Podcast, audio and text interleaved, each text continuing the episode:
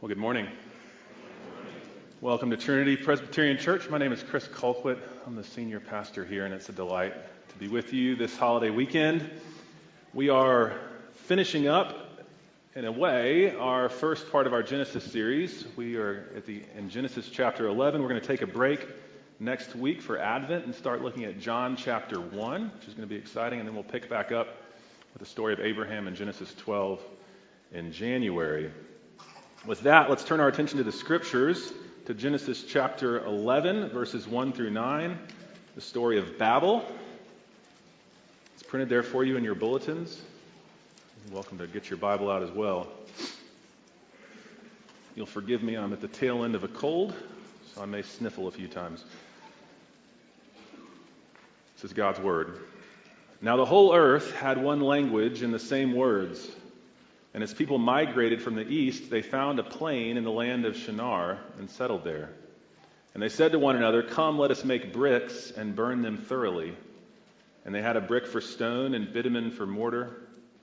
Then they said, Come, let us build ourselves a city and a tower with its tops in the heavens. And let us make a name for ourselves, lest we be dispersed over the face of the whole earth. And the Lord came down to see the city and the tower which the children of man had built. And the Lord said, Behold, they are one people, and they all have one language, and this is only the beginning of what they will do. And nothing that they propose to do now will be impossible for them. Come, let us go down there and confuse their language, so that they may not understand one another's speech. So the Lord dispersed them from there over the face of the earth, and they left off building the city. Therefore, its name was called Babel, because the Lord confused the language of all the earth. And from there, the Lord dispersed them over the face of all the earth. This is the word of the Lord. Let's pray. Father in heaven, we thank you for gathering us this morning in your name and by your will, by your appointment for each of us, Lord. And as we come to you with full uh, bellies and minds and thoughts, we pray that you would focus our attention on you and your word Lord, we rejoice that you have come down to us to reveal yourself to us. We couldn't know you if you hadn't, and we pray that you would help us now to attend to your word by the power of the Holy Spirit. He who breathed out these words through Moses, Lord, would you be among us? Speak through me clearly and boldly, and speak in our hearts that we might see and treasure Christ, that all who seek you may rejoice and be glad. We pray this in Christ's name. Amen. So, Genesis 1 through 11 has been something of an origin story for us as people. What does it look like for us to exist in this world? What has happened? Why are we the way we are? Genesis 1 to 11 looks at this deep history of man and helps us through story to understand the answer. What went wrong, what started right. This was important for the people of Israel as they were coming out of Egypt and into the promised land, the original audience of Moses' words here. And it's important for us in the 21st century as we try to make sense of ourselves and our lives in this world. What we've seen is that we were created by a good and powerful God. That was the first sermon in this series. There is a good and powerful God who made you. And He created us for a task, something to do. He employed us, and He called us to do that together with one another and in relationship with Him unto a promised rest and reward. That was the beginning. But as we have seen, we are treasonous. We have rejected God. We chose to worship and serve creature rather than creator. And as a result, we were subjected to the curses and consequences of our sin. But God has preserved life. He didn't end things entirely, but He made a promise to raise up a Redeemer who would come and restore and rescue a people for Himself. And this begins the drama of everything after Genesis 3. And that's what we've been looking at the past few weeks. We see that the world is not the way it's supposed to be, that this is not our final home, but we also see that God is at work. There's evil and error around us, but there's also a way of the Lord that we are called to follow. We're making sense of this world that we find ourselves in. This last story that we're going to look at in Genesis chapter 11 fills in one final piece that's very important for us, and especially important for us today, which is for us to understand the origin story of false religion. That's what I want to suggest the Tower of Babel account is. It's the origin story of man's futile attempts to relate to God on our own. It explains to us a feature of our world that is ubiquitous today, which is that there are lots and lots of different voices and ideas and languages concerning how to live a good life and relate to the divine. We live in Babylite times, as it were, and we need to understand where that came from and how to live in the midst of that. It's especially true for us today in the West in this moment as the cultural dominance of Christianity has faded. We find ourselves increasingly in a time of multicultural voices, right? Different accounts of how we are to relate to our world, different understandings of how language works, how truth works.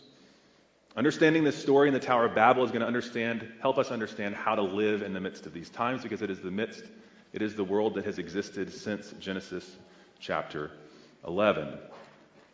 As we unpack this text, three movements for us. First, the ascent of man. Second, the descent of God. And third, we're going to think about life in the aftermath. So, the ascent of man, or the attempt to ascend. Second, the descent of God. And third, life in the aftermath. So, first, the ascent of man. This story takes place sometime between Noah and Abraham.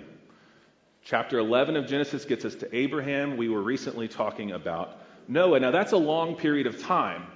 And Genesis 10, which we are jumping over, is a genealogy of Noah's sons. And it shows how from Noah and his sons came all the nations of the world, all the cultures and languages that we see.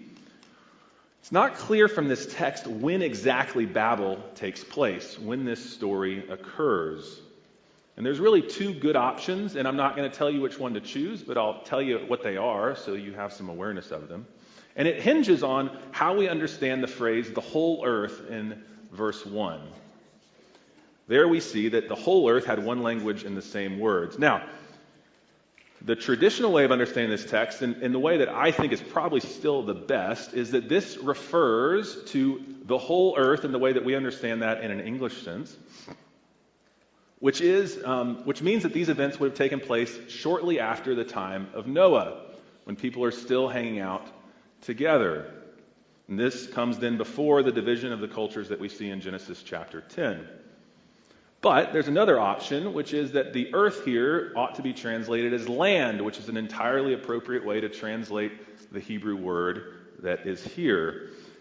If this word means land, then this could be referring to a local phenomenon, a regional phenomenon, likely at the latter end of our period between Noah and Abraham in Sumeria, closer to the time of Abraham. Both of those have good support in the text and in archaeology. Um, we're not going to decide, and it's okay because we don't need to decide for us to understand the main point of our text this morning, but that gives you a bit of background. What we do know is that there is a group of settlers who go out together and then decide they want to stop and build a tower. That's the story. It's a fairly simple story. And depending on the dating question, that's either a precursor to or an example of the ziggurats that we see in the ancient Near East in the region around modern day Iraq. And the question we want to consider, and the question of importance for God as He comes and judges this attempt of man, is why they're doing that. What is their motivation? And this brief story gives us a clear picture of what that motivation is. Look at verse 4. Key text for us here. Then they said, Come, let us build ourselves a city and a tower with its top in the heavens, and let us make a name for ourselves, lest we be dispersed over the face of the whole earth. What I want to suggest from this verse is that people here are seeking three particular things. They're seeking transcendence, glory, and security. Those are their motivations transcendence, glory, and security. First, they're looking for transcendence. They want, to build a tower that reaches with its top in the heavens. The ziggurats that are related to the Tower of Babel were temples. They were religious in nature. The name Babel in Akkadian means gate of God. The idea, which is pretty clear from the text, is that they're trying to build their way up into the heavens. This is a religious building. This is not just a skyscraper, this is a temple. An attempt by man to reach into transcendence, to reach into the heavens, as it were, to reach God. The purpose of the tower was to make contact with the divine. We can think about science fiction movies that build portals into other realms. That's basically what they were trying to do. They were trying to build a way into the divine. There's a religious impulse and desire at the heart of this tower. But secondly, there's a desire for glory, and we see that in this statement. They want to make a name for themselves. This great temple tower would give the people a sense of secure identity and glory and posterity. They were going to be the people who built the tower to God. They'd be renowned across the world as those who made the stairway to heaven. It's a prideful impulse, an impulse unto glory. And then, third, there's an impulse for security. Why are they doing this? Lest, they say, we be dispersed over the face of the whole earth.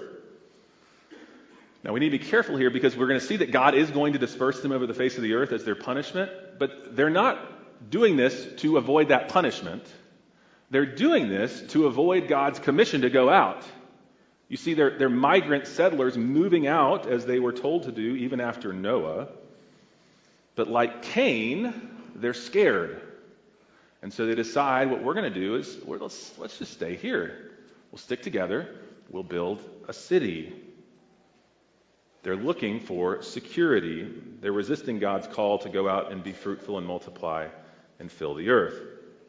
All right, so we have a group of people who are looking for transcendence, for glory, and for security.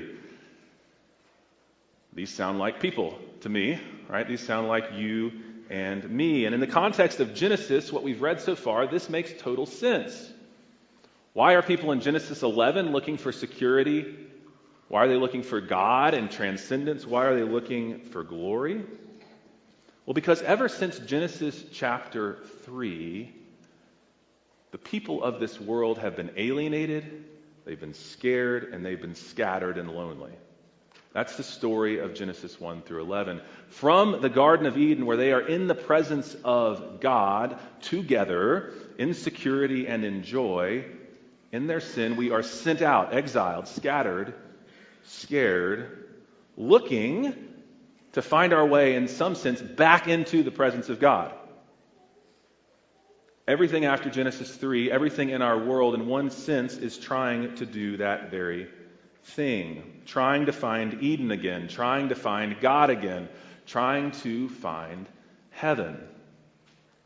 This is the Babylonites' desire. They're looking for these things. And one thing to notice is they're not wrong to be looking for these things. These are good things to be seeking. Their folly is not in desiring them, but in seeking them by their own power. And that's what I want us to see importantly as we look at this story. They're good desires, transcendence, glory, and security, but they're looking for these things on their own. And we see that in verse 4.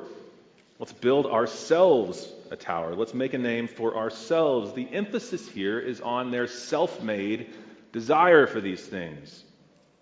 These are things that only God can provide, and yet they are going out to do them themselves. They've been kicked out of the garden, they're alienated from Yahweh. They say, We're going to get these things on our own. Y'all see that? This is the impulse of Babel.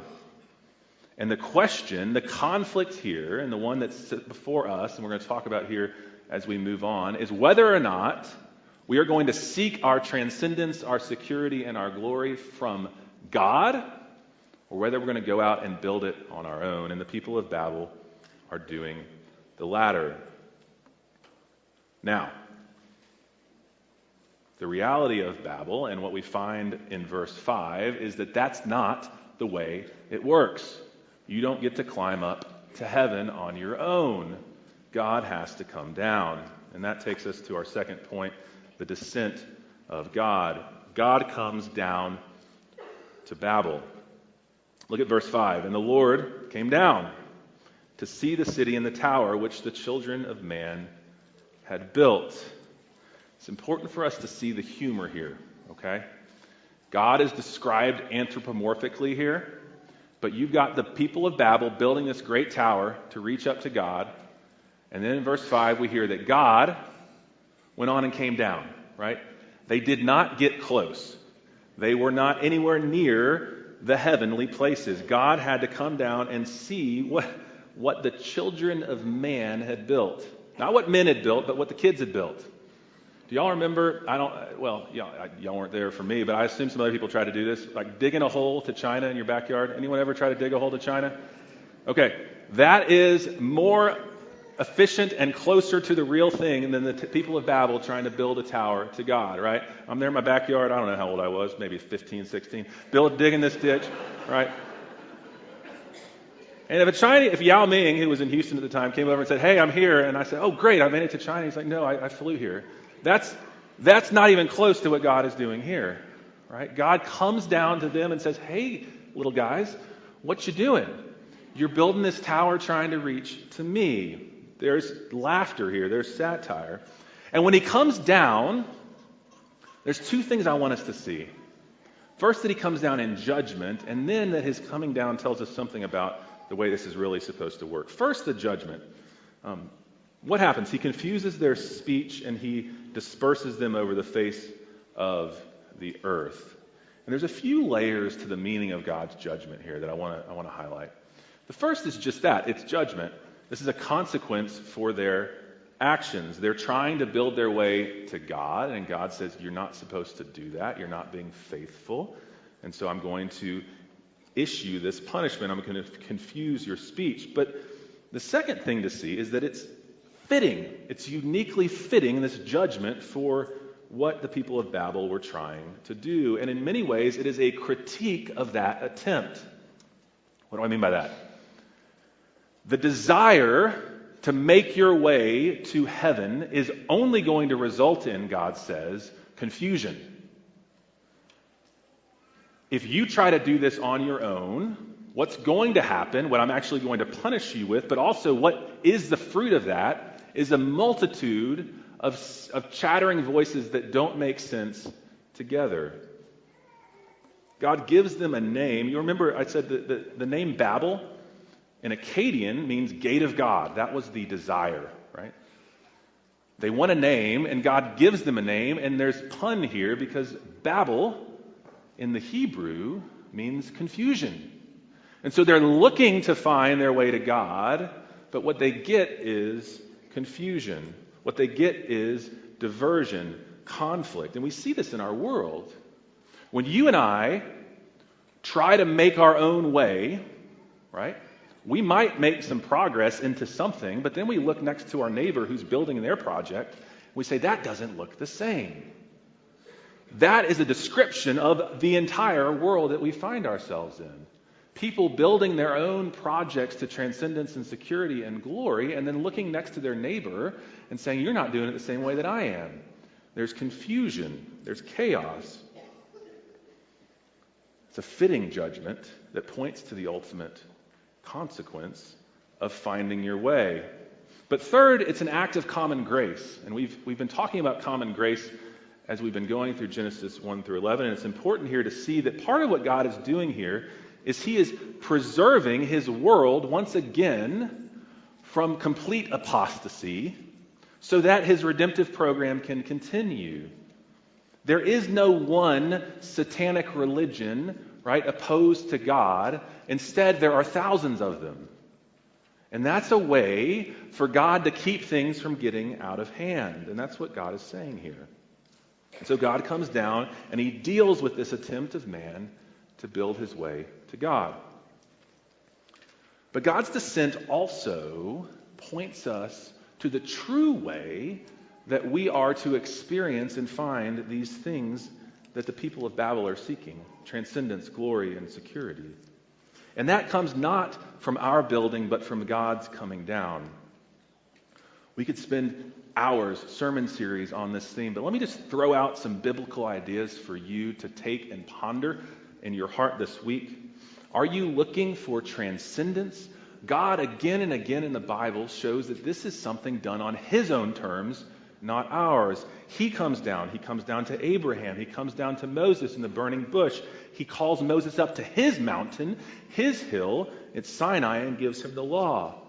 God comes to his people, reveals himself to them in the glory cloud, leading them through the wilderness on his terms, and then he tells them how to build a tabernacle, and he goes into that place and fills it on his terms, on his condescension. And then ultimately, he comes to us in Jesus Christ, which is what we're going to start talking about next week as we look at John chapter 1. How do we get to be with God in relationship to God? It is not by us ascending to the heavens, but by God descending to us. Transcendence comes from God's condescension, not our work.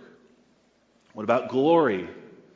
Well, we're, we're going to see that very ironically, in Genesis chapter 12, which we'll look at in January, God comes to Abraham on his terms and says, Abraham, I'm going to make you a great nation and give you a name. God is the one who gives names. We don't make names for ourselves. And then as we look into the New Testament and the glories of the gospel, we see that our glory will not come from ourselves, but ultimately from Jesus Christ. Colossians 3, right, tells us we have died, our lives are hidden with Christ. When he appears, we will appear with him in glory. Our glory is given, not taken. And finally, our security is the same way. Joshua, as he goes into the promised land, leading the people of Israel, God tells him to be strong and courageous. Do not be frightened, do not be dismayed. Why? For the Lord your God is with you.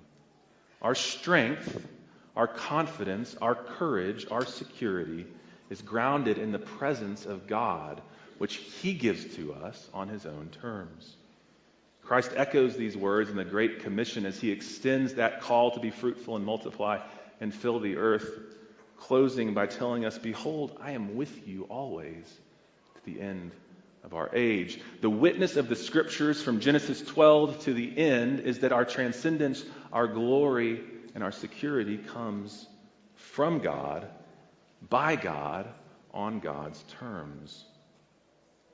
The choice before the Israelites reading this in the wilderness, and the choice before us today is whether or not we're going to seek man made transcendence and glory and security, or whether we're going to wait on the Lord and seek it from Him in His provision. Are you going to be a builder and a ascender, a climber? Or are you going to receive the provision of the condescending God, the one who comes down. This is not meant to be a hard choice. The Bible, in making fun of Babel, is helping us to see this is not meant to be hard, and it previews the satire of idolatry that's going to run through the rest of the Bible. I just read from Isaiah 46 to give you a sense of this similar theme. God says, To whom will you liken me and make me equal and compare me that we may be alike? Those who lavish gold from the purse, pull out money, weigh out silver in the scales, hire a goldsmith, make it into a god, and then they fall down and worship. They lift it up to their shoulders and they carry it. They set it in its place and it stands there. It cannot move from its place. If one cries to it, it does not answer or save him from his trouble. Remember this and stand firm. Recall it to mind, you transgressors. Remember the former things of old, for I am God and there is no other. I am God and there is none like me. This is not supposed to be a hard choice. God says, You want transcendence and security and glory. I give those things. You can go build your towers, you can go make your idols, but they're things you make and they will never lift you to that place. Look, to me, this is a major theme of the scriptures. As we close, I want to apply just a little bit to our hearts. You and I live in the aftermath of Babel. And what does it look like for us to live amidst the confusion that is born and amidst the temptation to keep doing the same thing. I want to submit to you that as we look around our world and as we examine our own hearts, we are accosted with calls to go build towers to God in various ways, to ascend, to make and find our own transcendence, glory, and security. And we are also dealing with the confusion that comes from that reality. So we have both the temptation to the sin and the consequences of Babel with us today. What do we do with that? This is what we're going to close with. Well, first, the temptation to build. Babel was a temple, there was religious significance, and yet it need not be religious in the way in which you and I seek to go out and find these things, the way we seek to build our towers. What are your earthly transcendent projects? Where are you trying to find heaven now through your efforts? What are you trying to build? Where are you trying to find your glory now, your security now? We could list a thousand ways. I tried to list a thousand ways, and it got overwhelming and would have been confusing and taken too long. But search your heart. What are the towers that you're seeking to build? What are the bricks that you're baking, you're putting up, so that you can find these reasonable desires apart from God through your own doing? Maybe they're in your family, maybe in your career, maybe they're through your wealth. Ways that you can secure for yourself the things that were lost in Eden. Where are you trying to do that on your own? One way I do want to highlight, because it's here in this text and worth saying in this season a bit before it gets too crazy, is that one way we do that is in our politics. Babel was not just a religious tower, but it was a city. And these two things are mixed together in the experience of the people of Babel. Their city was their way to security and transcendence and glory. And I want to submit to you that in our hearts, as we engage in our cities, we are tempted in that direction. Politics are good and important, and you should be politically engaged. Cities are good and helpful and useful, and we should seek their welfare and their good. And yet, we need to recognize that in our hearts are pathways that will lead us to making our politics into a man made religion that seeks heaven that seeks glory, that seeks security here and now apart from God. And in our hopes and in our anxieties around politics, these things come to bear. The truth of God's provision to us, of His descent to us, of His care for us, and His promises for the future don't make us quietists who don't care about politics, but they do make us more level headed engagers in that political sphere. We are not about building our way to heaven when we go to the voting booth or when we engage in civil society.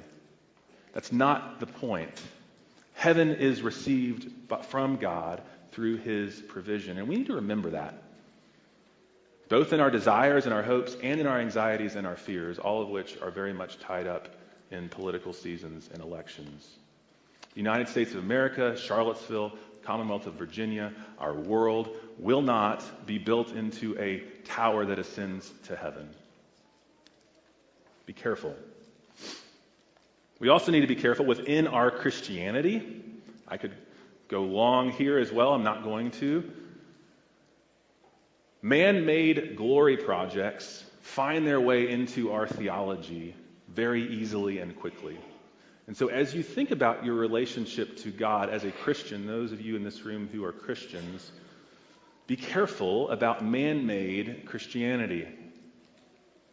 Your glory comes from Christ, it is provided to you by grace. It is not your own doing. There is no ground for boasting.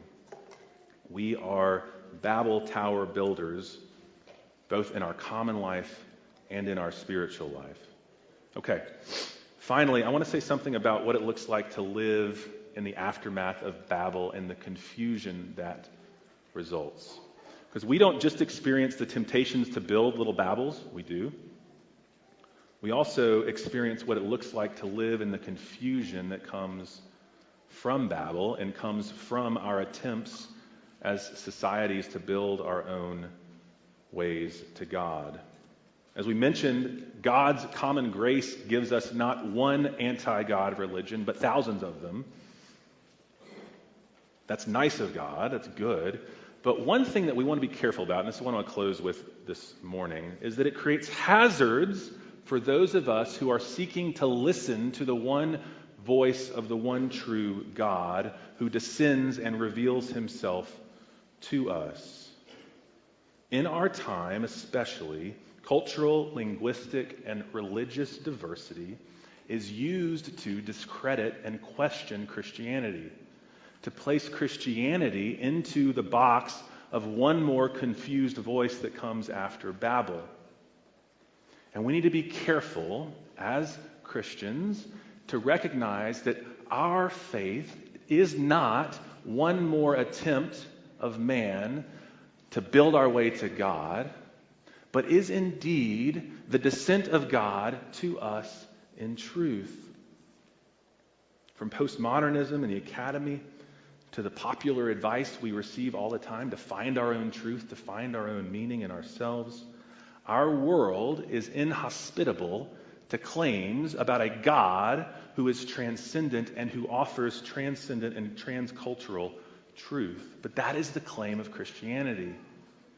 After Babel, we need to be careful to recognize and distinguish the voice of God coming down from the cacophony of voices seeking to ascend. And if I might be so bold, I need to say to you, as Christians in this room, you can be confident in your faith. You are indeed a culturally conditioned creature, but the Word of God is not a culturally conditioned artifact. It is God Himself coming down and descending to us in truth. You don't need to be shy about that. You can rest in that. How do we know that? We know it not because of an idea that's better than all the other ideas, but we know it because of Jesus Christ. We know it because God Himself, the one who is transcendent, took on flesh and came and dwelt among us.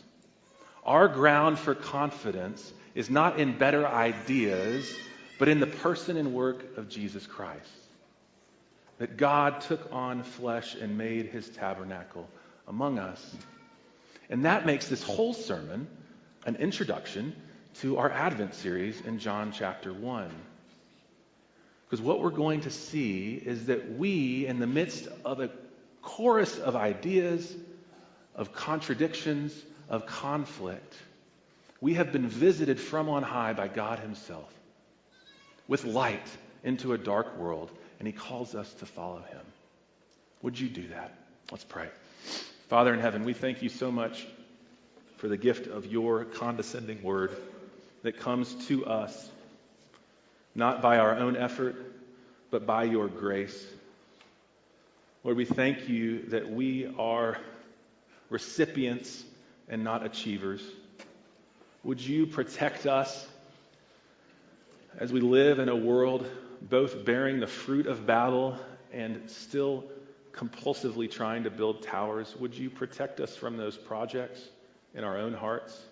Would you bring us to repent where we need repentance? That we might rest not in our achievements or in our efforts or in our cleverness, but wholly in your gracious provision, chiefly through Jesus Christ. Would this be a congregation? Would we be a people that looks to you in faith? Bless us, we pray. In Christ's name, amen.